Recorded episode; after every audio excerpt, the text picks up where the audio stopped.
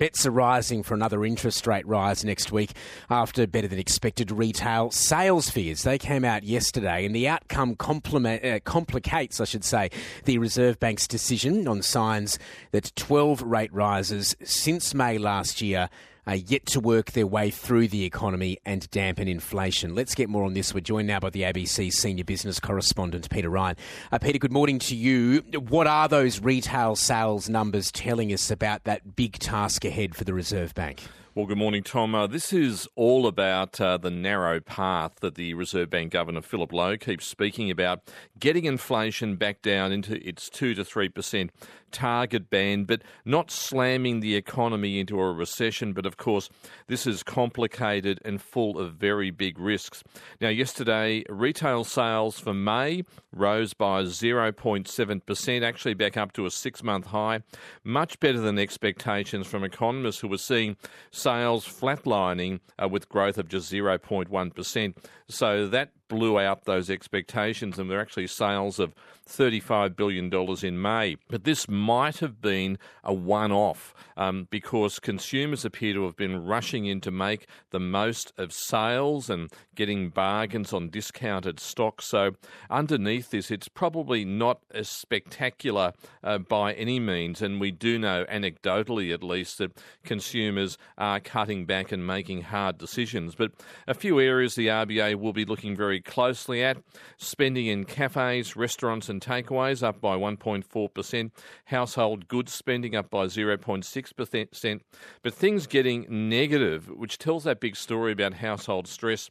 Clothing, footwear, personal accessories down by 0.6%, and also department store spending going backwards by half a percent.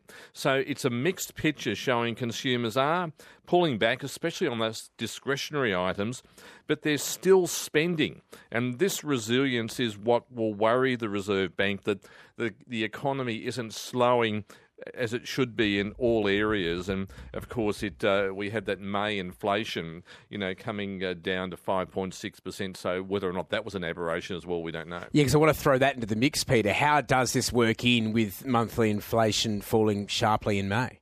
Yeah, as I said, that that also could have been a one-off. It could have been an aberration, and of course, there was a lot of excitement just a few days ago when uh, that uh, inflation in May came down quite sharply to 5.6 percent. People talking about a, a, rates pause. Maybe the Reserve Bank would stop and step back, step back and assess uh, how that's all going. Mm. But now money markets are pretty much 50 50 on whether the Reserve Bank might actually push the rates button next Tuesday up to 4.35%. And that would make the 13th rate hike since May last year. Yeah, I guess we'll wait and see. Now, of course, Australia is not immune from stubborn inflation. There's been some mixed news from Europe overnight, Peter. Yes, uh, some good news for Spain with inflation dipping to 1.9%. The Reserve Bank would love to be getting something like that. Yeah. But in Germany, uh, the uh, inflation has spiked to 6.4%. Now, both Spain and Germany are powerhouse members of the Eurozone, but they don't get to set their individual interest rates. That's up to the European Central Bank, which uh, runs the Eurozone economy. So, regardless of any of these uh, individual outcomes, positive or negative, they're all tied together and they have to take the good with the bad.